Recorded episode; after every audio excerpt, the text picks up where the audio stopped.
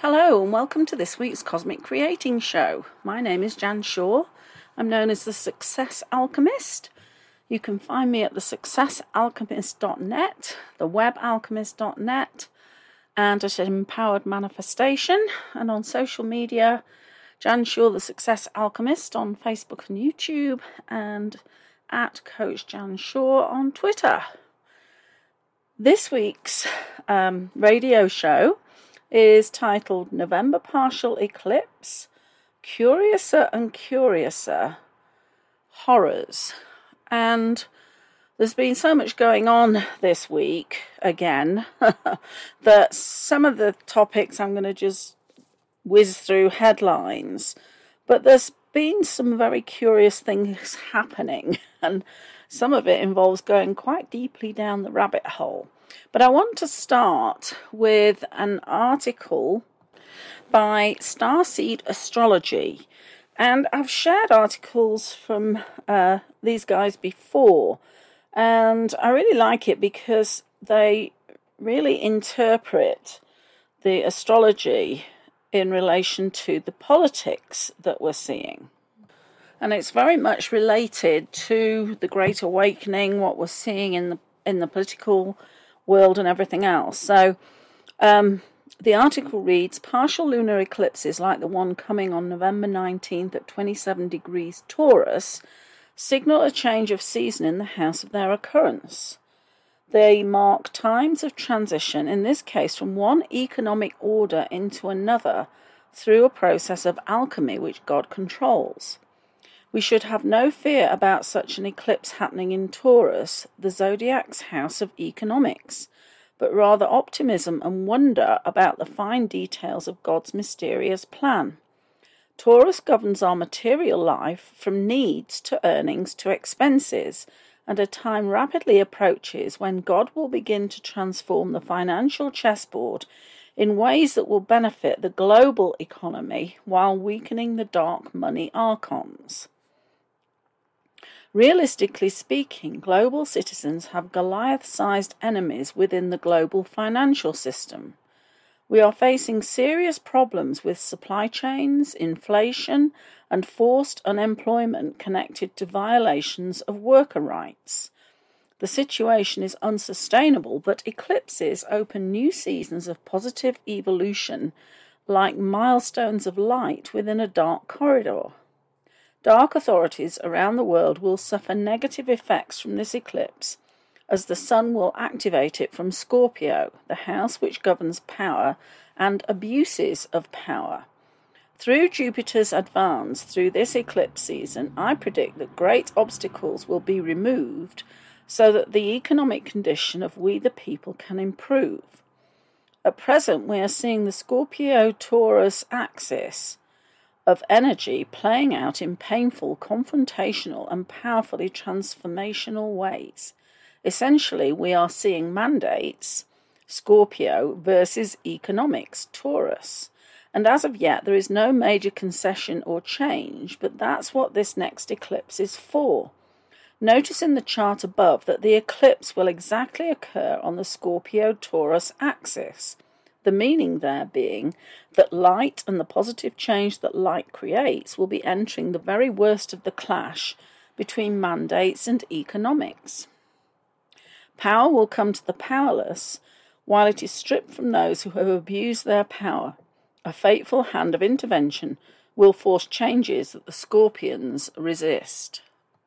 I can confirm that this partial lunar eclipse will negatively interact with several globally known names on the dark side. For legal reasons, I won't name specific individuals, but I assure you that many of them are A list demons behind some of the worst things that we are seeing on earth right now. The enemies of the global economy will receive crosses of earth that will severely damage their agenda. We are already seeing an example of this through the implosion of Evergrande in China with the understanding that communist China is a driving force of harm to the global economy, and with perspective of China's chart, I predict a powerful economic decline in China post eclipse, akin to the opening of a black hole. I spotlight the China chart because the CCP is the economic engine behind the communist globalist push. When the eclipse brings an Earth cross into China, finan- into China, financial contagion will spread from the Chinese economy into collaborative financial structures in the West that are deeply invested in China. Between this eclipse and the more powerful blood moon eclipse in Taurus that will happen in May of next year, I predict that we are stepping into an astrological season of economic restoration that will be born through a death and rebirth process that is concentrated upon the negative elements of the global financial order as they currently exist. With the Atlas and Lazarus degrees involved, it will be profound. And the article then goes on to give insights for each of the um, astrological signs, but which I'm not going to go into obviously, because if you want to go and look at that article, it's at starseedastrology.com and you can pick out your own sign and read what it says. It, mine was very interesting actually. So, just to reference a couple of the things that um, are, covered in this article, we're seeing um, the people pushing back against these vaccine mandates and winning. We've got GE workers walking out. We've had Southwestern back down. We've had In-N-Out Burger saying that they will not act as vaccination police. So, you know, people are rising up more and more against these illegal mandates. I also want to share something that um, I've saved from various Telegram channels, and this relates to this backlog of um, cargo ships that are currently off the ports of uh, California.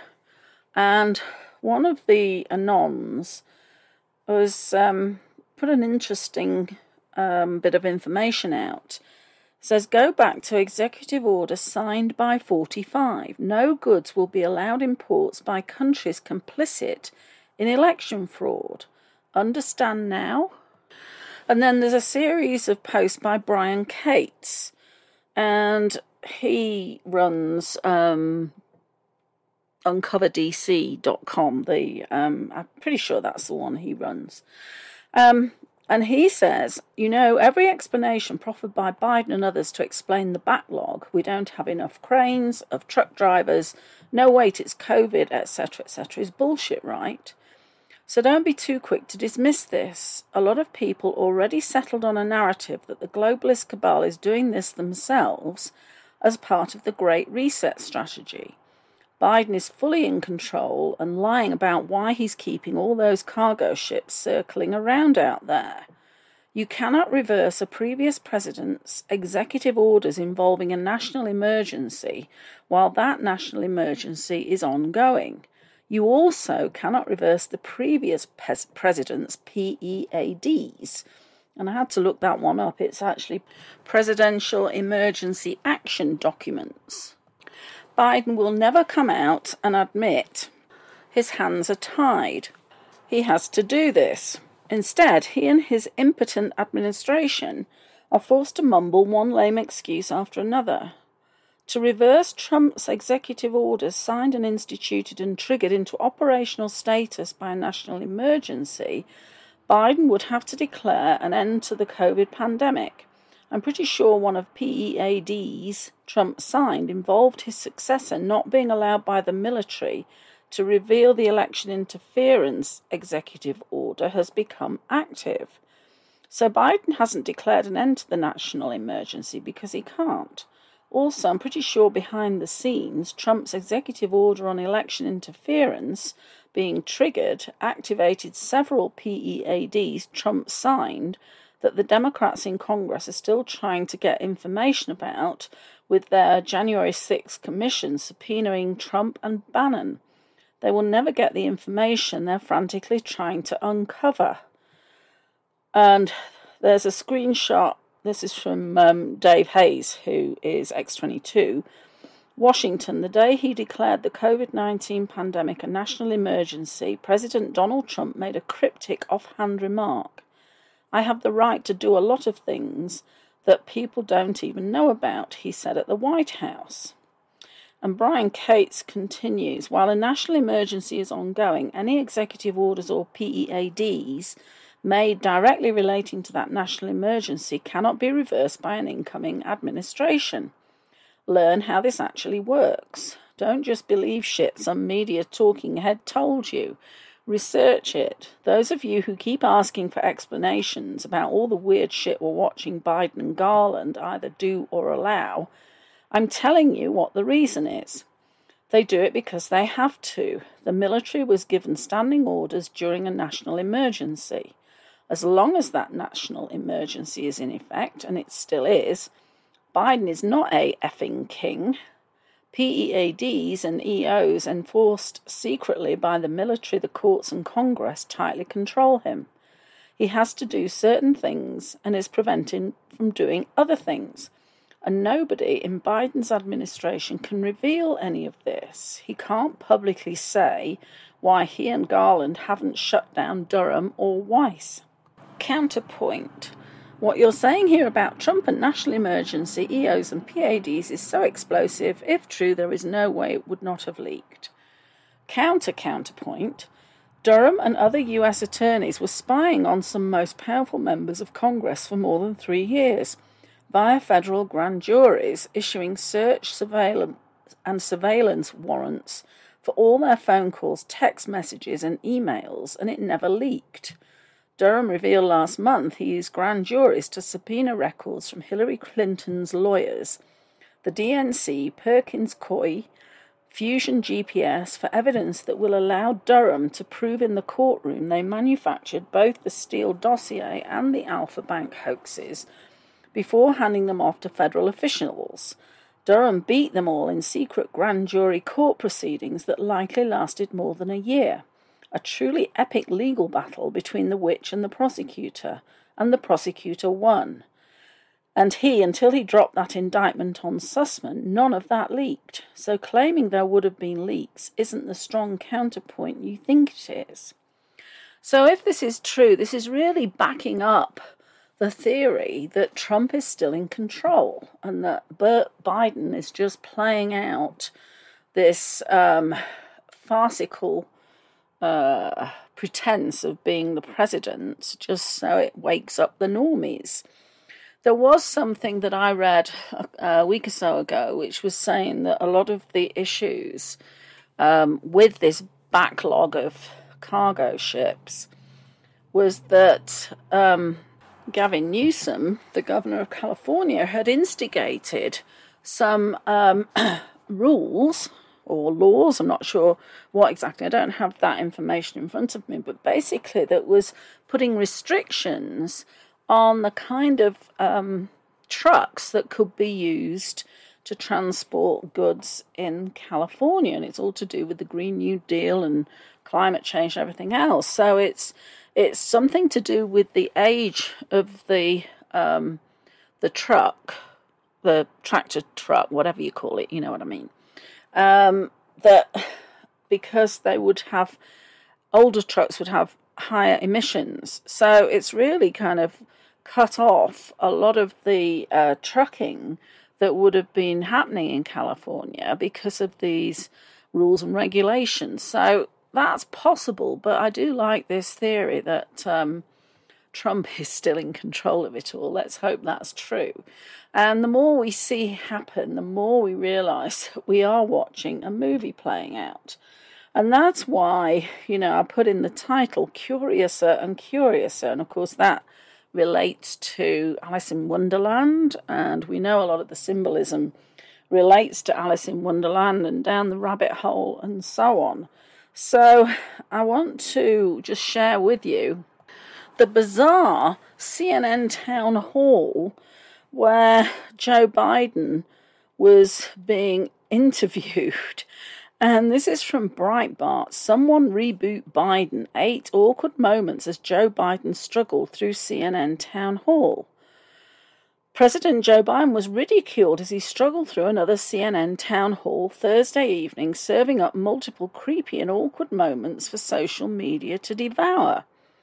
The president struggled with the optics of the event as well as the substance, where he admitted he did not have a short term plan to lower gas prices, refused to defend a monument to President Thomas Jefferson, said he did not have enough time to visit the southern border, and backed mass firings of police and first responders if they did not get a coronavirus vaccine.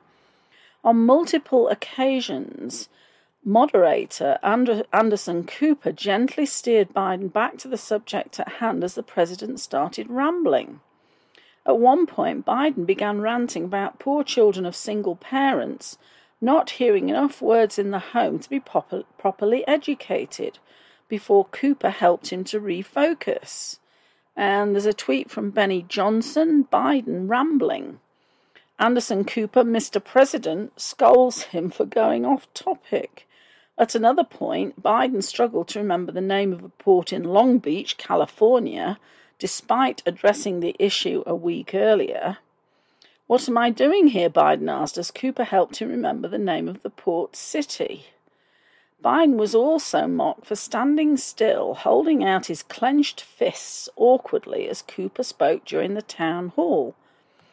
And he also had a moment when he stood rigidly, allowing his arms to droop with his head bowed down. And that was when Bongino report tweeted, Someone reboot Biden. At times, Biden had to stop and close his eyes as he tried to finish a statement. And townhall.com tweets Biden goes on a long rant trying to defend the integrity of the Justice Department until Anderson Cooper swoops in to save him. Biden also made the OK symbol with his hand and peered through it, hoarsely whispering at the audience when talking about tax rates. And, you know, the thing with the way he was using that was it was over one eye, so very much Illuminati symbolism. At another point in the evening, he falsely identified the mayor of Baltimore, who was actually a congressman. Uh, Zach Parkinson tweeted Joe Biden says he sees the mayor of Baltimore in the audience, Brandon Scott. It's actually Congressman Kweisi Mfume, weird name, but anyway, whose district includes Morgan State and was never mayor of Baltimore. He also appeared to forget Senator Kyrsten Sinema's name at one point. She's the Democrat from Arizona who's been um, opposed to this um, pork filled $3.5 trillion uh, reconciliation uh, act. So interesting. Um, he referred to her as one other person. Um, the, the RNC published a supercut of the president's town hall on Friday morning, and RNC Research tweeted, Watch Joe Biden's incoherent town hall in just 34 seconds. So, again, I think this is optics. I think he's operating under um, instruction. As we keep reminding ourselves, it isn't the real Joe Biden. So, I think this is again more uh, to wake up the people who voted for him. Although I still see so many people on Twitter um, you know, saying, "Oh, Biden's so good and he's he's uni- u- unifying the country," which is absolutely the opposite of what's happening. Now, some of these could be bots, of course, but um, you know, some people just have no logical or critical thinking skills whatsoever. Okay, so let's go down the rabbit hole with this story about Alec Baldwin shooting two people, killing one during filming in New Mexico. And this is from the conservative Treehouse. Hollywood actor, producer, and political activist Alec Baldwin is a man of notoriously intemperate disposition. Prone to angry outbursts and uncontrollable anger, the unstable Mr. Baldwin is well known for physical and verbal violence against people he dislikes, even his own children. Yesterday, the 68 year old Baldwin shot two people on a film set in New Mexico, killing one and seriously injuring another. Mr. Baldwin killed cinematographer Halyna Hutchins and wounded director Joel Souza. The unstable actor claims he shot them accidentally and has reportedly said he is sorry to the husband of the deceased woman he killed. And there's an extract from a Vanity Fair article. Details surrounding the shooting, which occurred while a scene was being filmed, are still forthcoming. Santa Fe County Sheriff's deputies were dispatched to the Bonanza Creek Ranch movie set of the Western Rust. October 21st, 2021, when a 911 caller reported a shooting on the set. Investigators confirmed to Vanity Fair Friday. According to Sheriff's Department spokesman Juan R. Rios, Mr. Baldwin met with investigators and provided a statement and answered their questions. He then left our agency. No charges have been filed and no arrests have been made. Baldwin's reps did not immediately respond to a request for comment on Thursday. Mr. Baldwin's wife, Hilaria Baldwin, was recently caught pretending to be lifelong Latina in, order, to, in order to enhance her woke credentials amid the far leftists in their political social circle. She apologized for her lies, manipulation, and years of cultural appropriation. Together, they have many children and live an affluent lifestyle enabled by a community of supporters who identify with violent sensibilities as an outcome of tribal similarity. And there's a meme here of Hilaria, which is hilarious, um, with some Spanish words, and then there's this image of Baldwin, which was taken, I think, when he was outside the um, the sheriff's office and he's talking on the phone. He's got a mask in his hand, and it's the the wording is "You're from frigging Boston, Hillary. Stop doing that stupid voice and get me a lawyer." and of course, you know we've had the Twitterverse going crazy with memes and the other social media platforms like Telegram. Um, not only with Baldwin, but also going back to the um, to the town hall with Biden. Oh, so many hilarious memes about that. Um, so that you know could be an accident. Let's let's dig a little deeper, shall we? So let's start with a tweet from Matt Couch. You can't make this up anymore. The husband of the woman that Alec Baldwin killed was an attorney who works for the firm representing Michael Sussman. That's that special counsel John Durham indicted.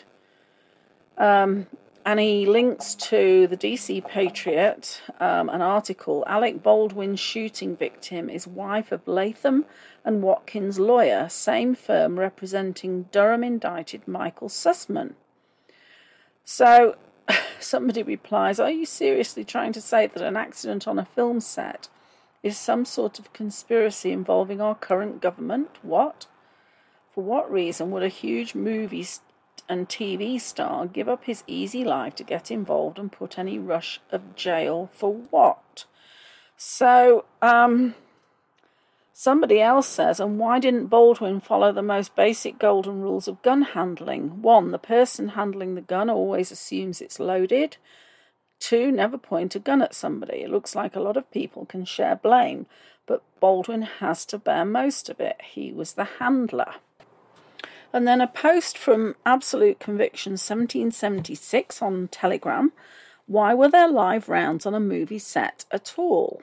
Why were they loaded into that gun? Where were the blanks and who was in charge of loading the prop gun? These are the questions that need to be asked. Ever since Brandon Lee's death in The Crow, movie production has become very strict about prop gun safety. Live rounds are usually not even allowed on set. There are safety checks to make sure the gun was loaded with a blank, and forced perspective is used to make it appear as if guns are aimed at people when they actually aren't. There's no reason for live rounds to have been in that gun, and how the hell did the crew wind up getting shot, anyways? What the actual hell is going on here? And then we have the Daily Mail reporting, and this is about the crew walking off the set only hours before. Uh, pictured movie armorer and the assistant director who handed Alec Baldwin revolver that killed cinematographer after telling him it was loaded with blanks. After crew walked off set over safety fears. Armorer Hannah Gutierrez Reed and assistant director Dave Halls were named in search warrant on Friday. Gutierrez Reed, 24, laid out three guns, and Halls picked up a Colt pistol and handed it to Baldwin. Cold gun, shouted Halls, a veteran assistant director who worked on Fargo and The Matrix Reloaded. When Baldwin pulled the trigger, a bullet was fired, killing the cinematographer and injuring the director. Gutierrez Reed is the daughter of legendary Hollywood armorer Thel Reed, who trained her from a young age. She recently served as head armourer on a film for the first time, On the Old Way, starring Nicolas Cage. Meanwhile, troubling reports highlight safety concerns on the set of Baldwin's Western film Rust. Production crew on the set of Rust walked out on Thursday morning in a row over safety and long hours. On Thursday, when they arrived to pack up, they found a team of non union workers waiting to replace them. Halyna Hutchins decided to stay on the set and film with Alec Baldwin and the film director Joel Souza. She had been advocating on behalf of her team for better working conditions, but was killed by the bullet. And the thing that's being pointed out as well is that um, Alec Baldwin is not only starring in the movie, he's also um, producing it. I don't know if he's co producing it, but he's certainly a producer and the producer is responsible for the safety of any shoot. So he could be implicated on several levels. Apparently, there were several um, incidents where people were, you know, the workers were complaining about safety issues related to the use of, of guns in the film. The article goes on to mention that um, there was another safety incident days earlier involving two misfires of a prop weapon. Uh, it's unclear whether Gutierrez Reed, the armourer, had recently joined the production or was one of the crew members who stayed behind after the walk off. A link in her Instagram bio points to an article about Rust from May suggesting she had been attached to the production for some time. Um, and it goes on to say, it begs the question of who those local workers were, what their training was, and to what extent did they check the weapon before it was handed to Baldwin. Um, Deadline cites an unnamed source who said a gun had gone off in a cabin while someone was holding it days prior to the shooting that killed Hutchins. A gun had two misfires in a closed cabin. They just fired loud, loud pops. A person was just holding it in their hands and it went off, they said apparently referring to unintentional discharges. Uh, Rust Production LLC did not respond to repeated requests for comment from DailyMail.com on Friday about the incident, but members of the union that represents many of the crew who were involved in the production said they had expressed fears about on set safety. And then there's a load of um, photographs of the set and everything else there. So, the first thing that is very strange about this, well, maybe not the first thing, I mean, the incident itself is very strange. Apparently, it was just one shot that was fired, and the bullet passed through the body of Halyna Hutchins. Um, but the other thing that I've just covered was this link between Hutchins' husband and the um, being the part of the the law firm that's defending Sussman, who was indicted by Durham. And Durham has been digging much deeper. He's got all these subpoenas now, and apparently there are thousands of pages of documents he's now supplied to the um, to the defense lawyers, which potentially implicate the DNC, Hillary Clinton, the Clinton Foundation, you name it. So you know, things are moving on in that respect. But then we've got some interesting screenshots shared from on actually I think this is from Halyna Hutchins' Instagram account. And the photo um, shows Halyna, and she's got her hand over her face um, with the index and the second finger uh, around her left eye. And the weird thing is, on the back of her hand, she's got what looks like um, these skeletal metal fingers, which is really weird. And then um, it turns out she is a friend of Asia Argento. And Argento was um, Bourdain's girlfriend. He was the one who was the weird chef that su- supposedly committed suicide.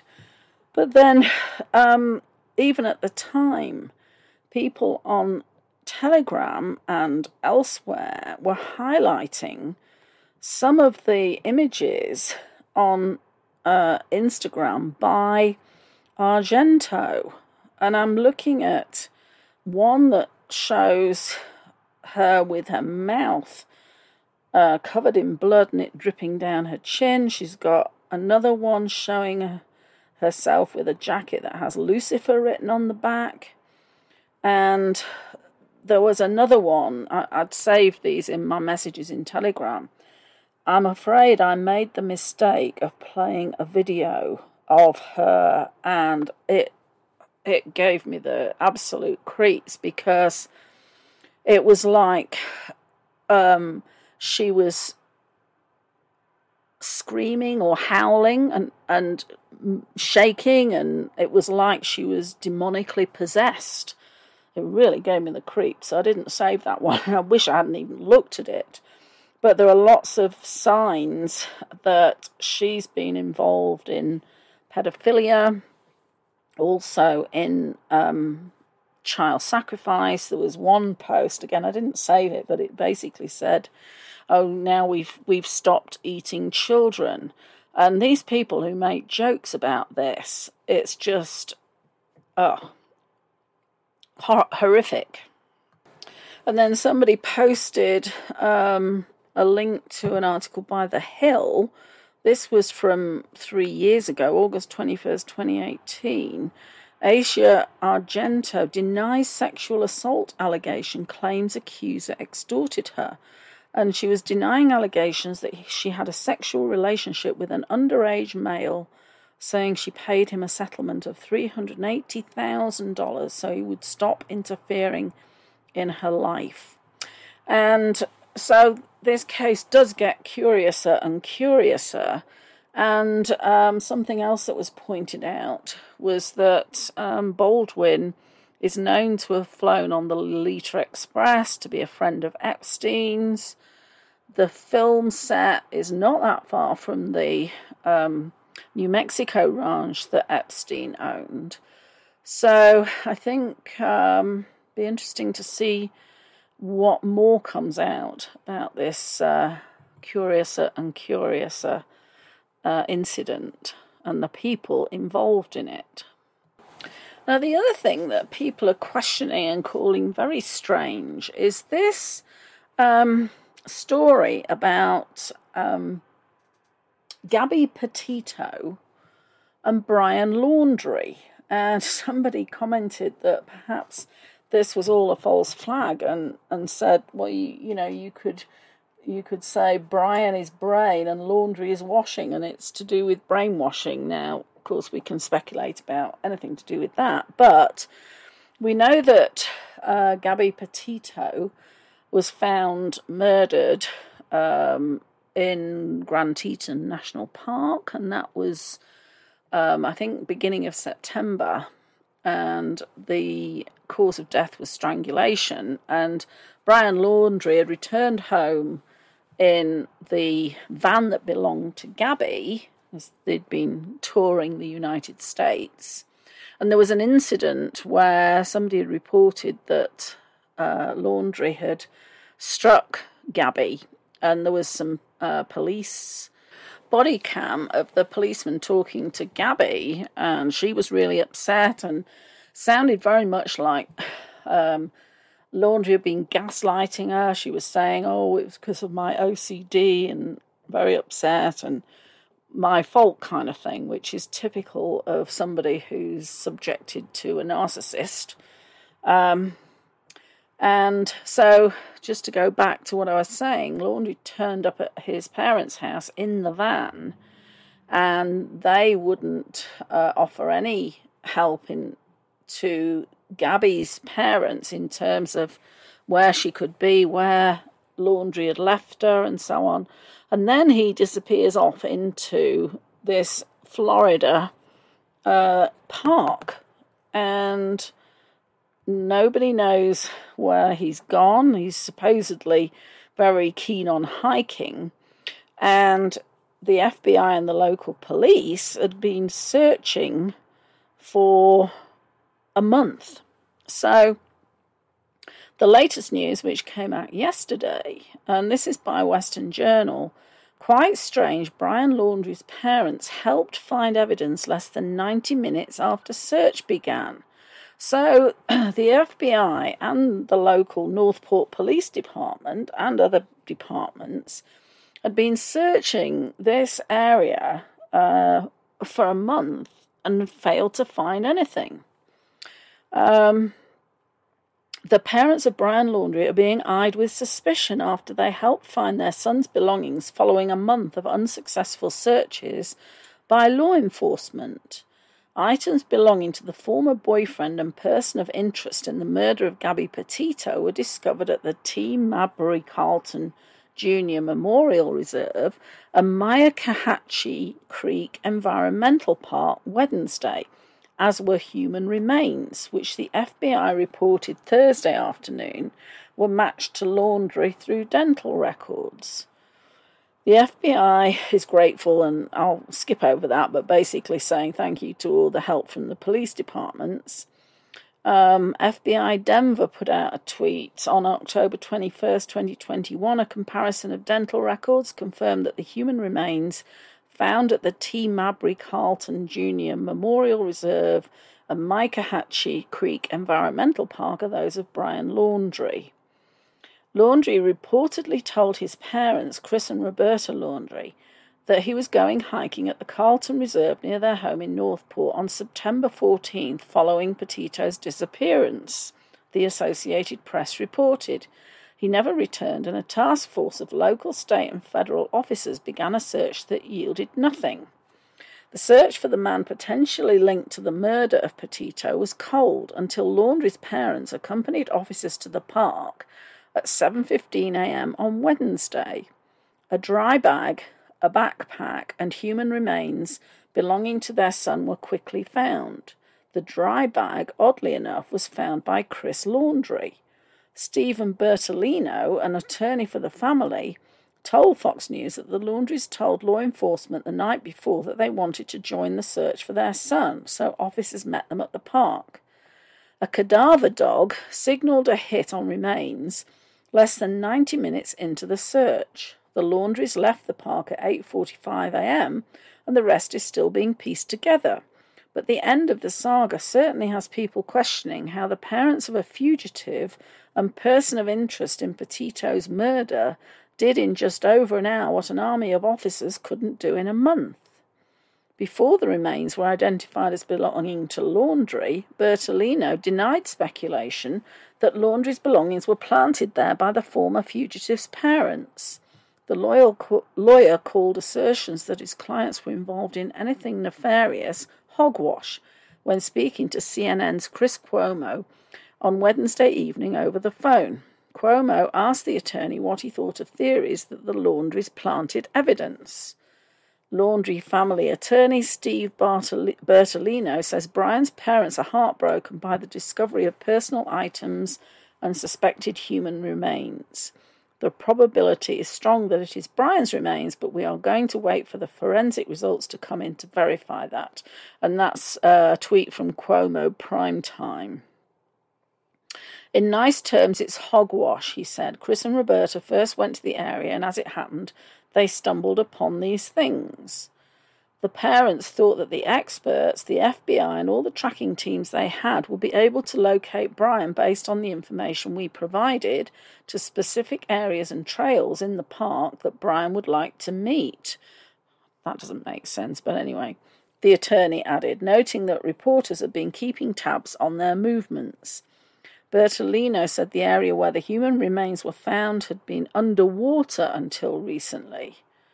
Fox News reporter Laura Ingle shared a video of the search on Twitter, and Laura Ingle, Ingle points out she's not Laura Ingraham. Uh, the parents of fugitive Brian Laundrie ventured into Florida's Myakkahatchee Creek Environmental Park today, where Fox News Digital saw an officer apparently tell parents that law enforcement might have found something.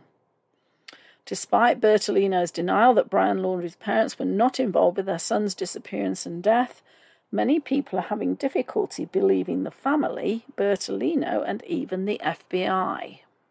I'm going to jump down a little bit. Former New York Police Department Chief of Detectives Robert Boyce told WABC TV on Wednesday that he found the circumstances surrounding the discovery quite strange. There's just too many strange turns that Chris and Roberta Laundrie have been involved in to not believe that something is amiss here, Boyce said. The day the park reopens, they go into this specific area, they go to this exact spot, and they find the backpack and they identify the backpack from what I understand and the notebook in this particular area. So it's quite strange. So they go to this one location, this remote location where it's a path where people go by, and they're being told by the FBI FBI agent that, well, all of a sudden we found something. We found the remains, he continued. It sounds like they got a tip from somebody, to be honest with you, but for them to go to that exact location, it's very, very strange. In that big park, did they know more? Were they holding back?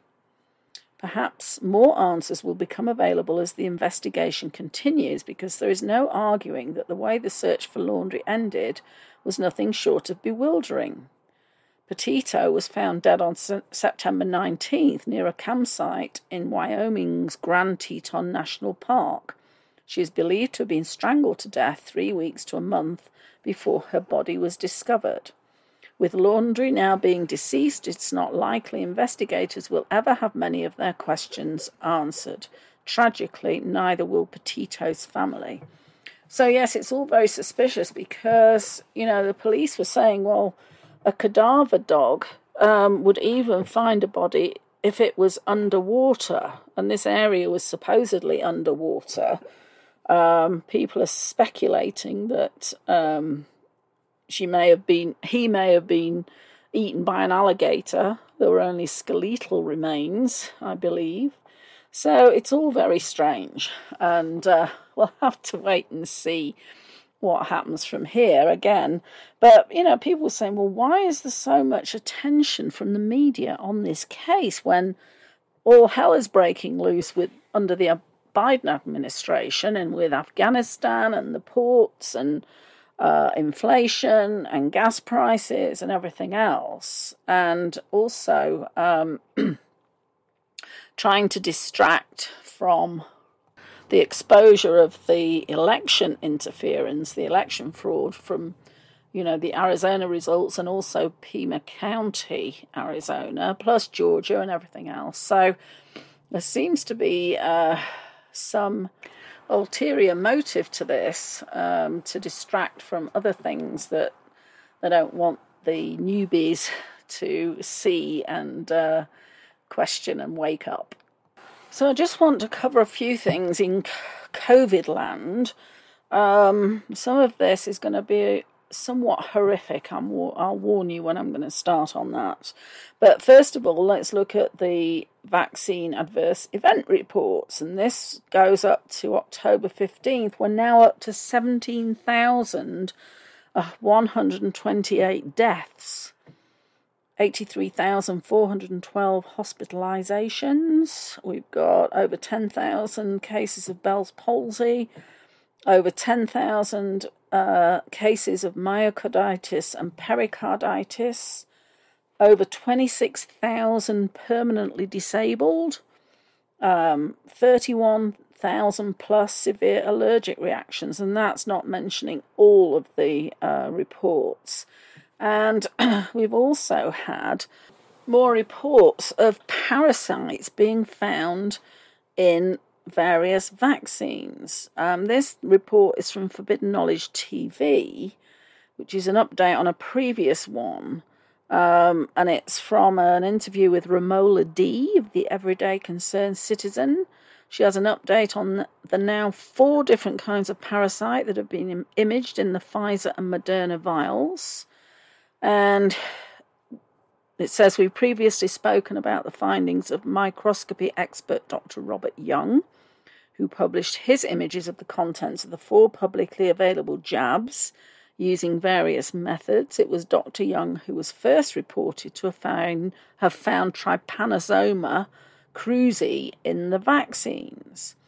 And Romola reads recent entries in the VAERS system that corroborate Dr. Young's findings. One tells of a woman who is a regular blood donor and that after her second vaccination, her blood donation tested positive for the Trypanosoma cruzi parasite, the same as what Dr. Young found in the vax. These, para- these parasites are transmissible by blood and organ donation and they cause incurable Chagas disease. Luckily, donor organs and blood are now routinely screened for Chagas antibodies, and that's how they were discovered. Myocarditis and fluid accumulation around the heart have been reported in many vaxed people, often in the young and athletic. These are known severe symptoms of early stage Chagas disease. Uh, Romola finds the three other cases of people reported in VAERS who were screened for this parasite, two teenagers and a 60 year old, had all presented with heart problems after being vaxed. She's then surprised to find it's now becoming routine to screen all vax patients with heart issues for T. cruzi. So I'm not going to read the rest of this, but it's horrendous to imagine that these parasites are actually in the vaccines. Okay, so this is where I'm going to be getting into the horrific stuff. Um, so just to warn you, and this is an article by Jon Rappoport, and the title is The Vaccine, a Religious Exemption for the Whole World. Yesterday, I quoted extensively from Anna Maria Cardinali's stunning crisis article that concluded there was the murder of an infant in order to obtain the cell line used in COVID vaccine testing. I put out a call to medical professionals to weigh in on her analysis. Here is the basic ramification there is a religious exemption for the whole world, for all people of faith, every faith.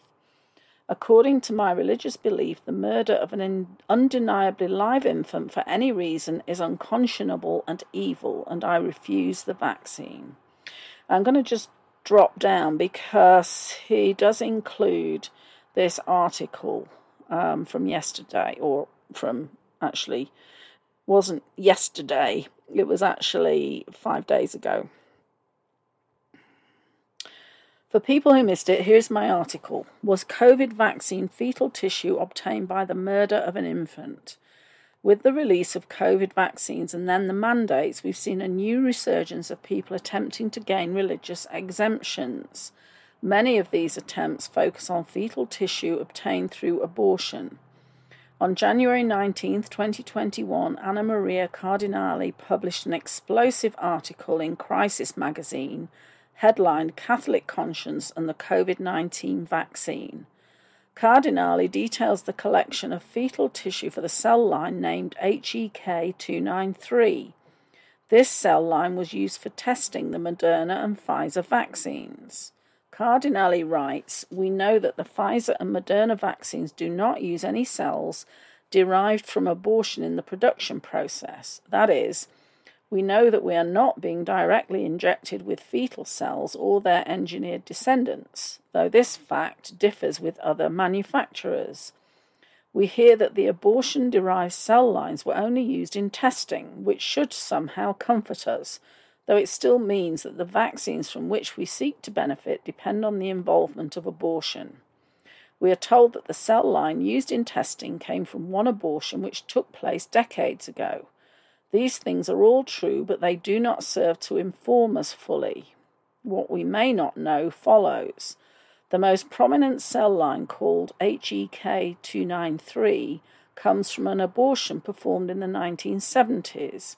It's labelled 293 because that's how many experimental attempts the researchers needed to get a working cell line. Therefore, though the abortion to experiment ratio is not precisely one to one, hundreds of abortions went into the project even if they didn't result in the working line. HEK stands for Human Embryonic Kidney.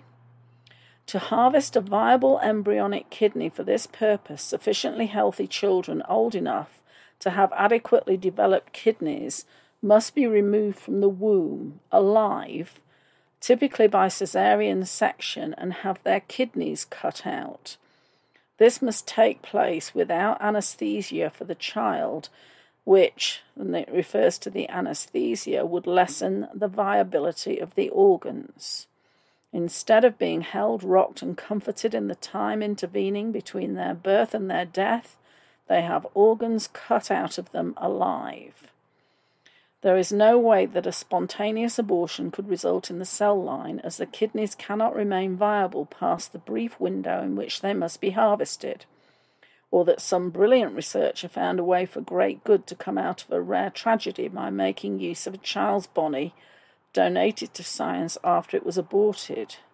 The deliberate killing of an unwanted child, a little girl in the case of HEK 293, took place in the tortuous manner it did precisely to obtain her organs for research. The harvest of her organs was the direct cause of her death, prior to which she was a living child outside the womb. I fear that Pope Francis and Pope Emeritus Benedict may not have had this information when they received the vaccines. If we re examine the Vatican statement that it is morally acceptable to receive COVID 19 vaccines, that have used cell lines from aborted fetuses in their research and productions process, we see that it does not apply here. It does not imagine this scenario. To approve of the currently available vaccines, it would have to read It is morally acceptable to receive COVID 19 vaccines that have used cell lines from living persons killed by the harvest of their organs for use in medical research and production processes but the Church's moral teachings could never truly bend so far.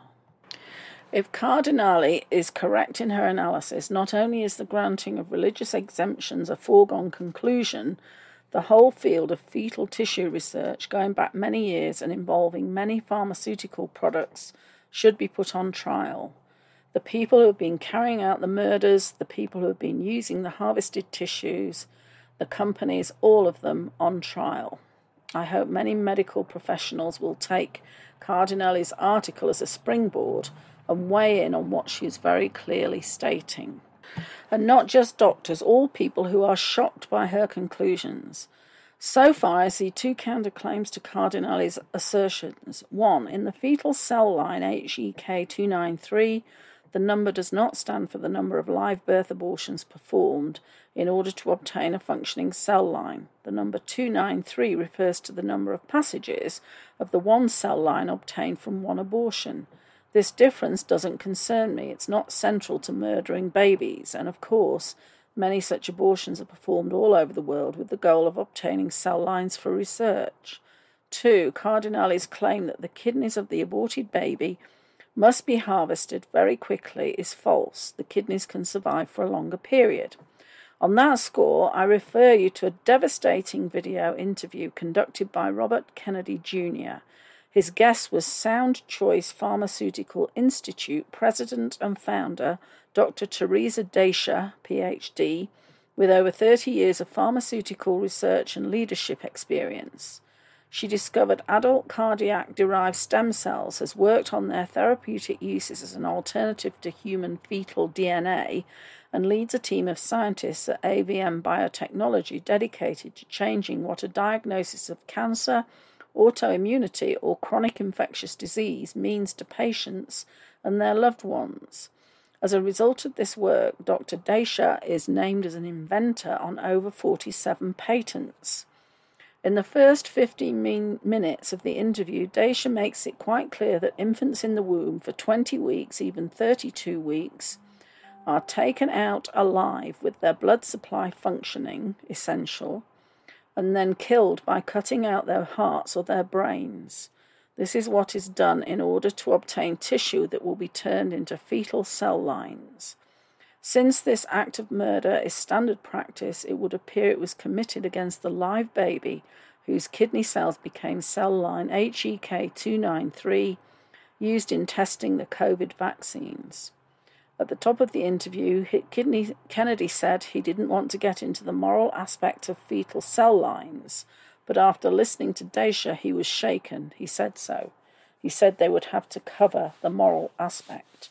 The whole world has to. So I'm sorry I had to share that graphic detail with you, but um, I don't know about you, but I had no idea that um, that was what was happening. You you kind of assumed that they're getting fetal aborted tissue from humanely uh, um, aborted fetuses. Uh, we know that Planned Parenthood, um, you know, do these abortions where they literally rip the baby limb from limb. I mean, it's just too horrendous to to contemplate. So I'm sorry about that. But I think we need to know what's in there. And as he, as Jon Rappoport said, this gives grounds for everyone of faith to have a religious exemption from these uh, death shots, as I call them. So we're getting close to the end of the show.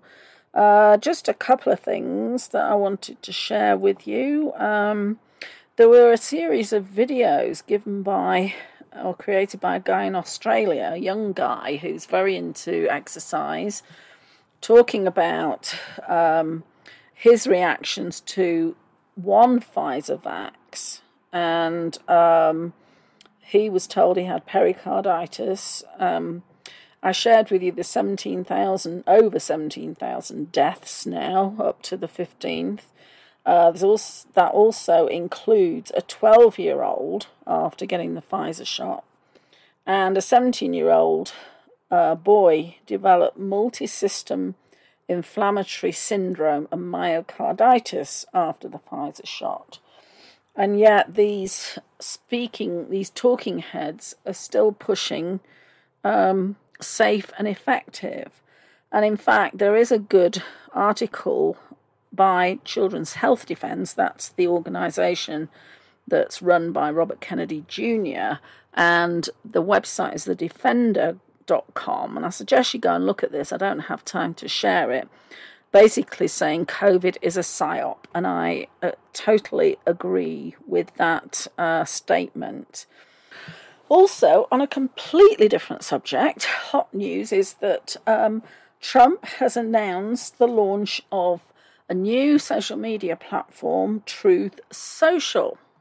And you can go and register at truthsocial.com so that you're notified when this actually launches. And there have been some comments by the Anons on this because it does link to some um, QPost deltas. And it says this is from, I think it's the Apple Store. Uh, I don't know that they have a pre-order option on the Android store yet, on, on the Play Store. But this has got um, an announcement on the um, on this app that it's expected February 21st, 2022. And in that post that was made on 21st of February back in 2018, uh, it says at Jack getting nervous, and the format of this social media site is going to rival Twitter, and I also believe it's going to have um, a YouTube rival, so a video uh, platform as well. Um, this is from the Storm Has Arrived 17. Interesting four year delta lining up with the release of Trump's new social media platform. And then um, 21st of October 2020, which is the Delta, the following day after the announcement, um, freedom of information, and in square brackets, truth equals end.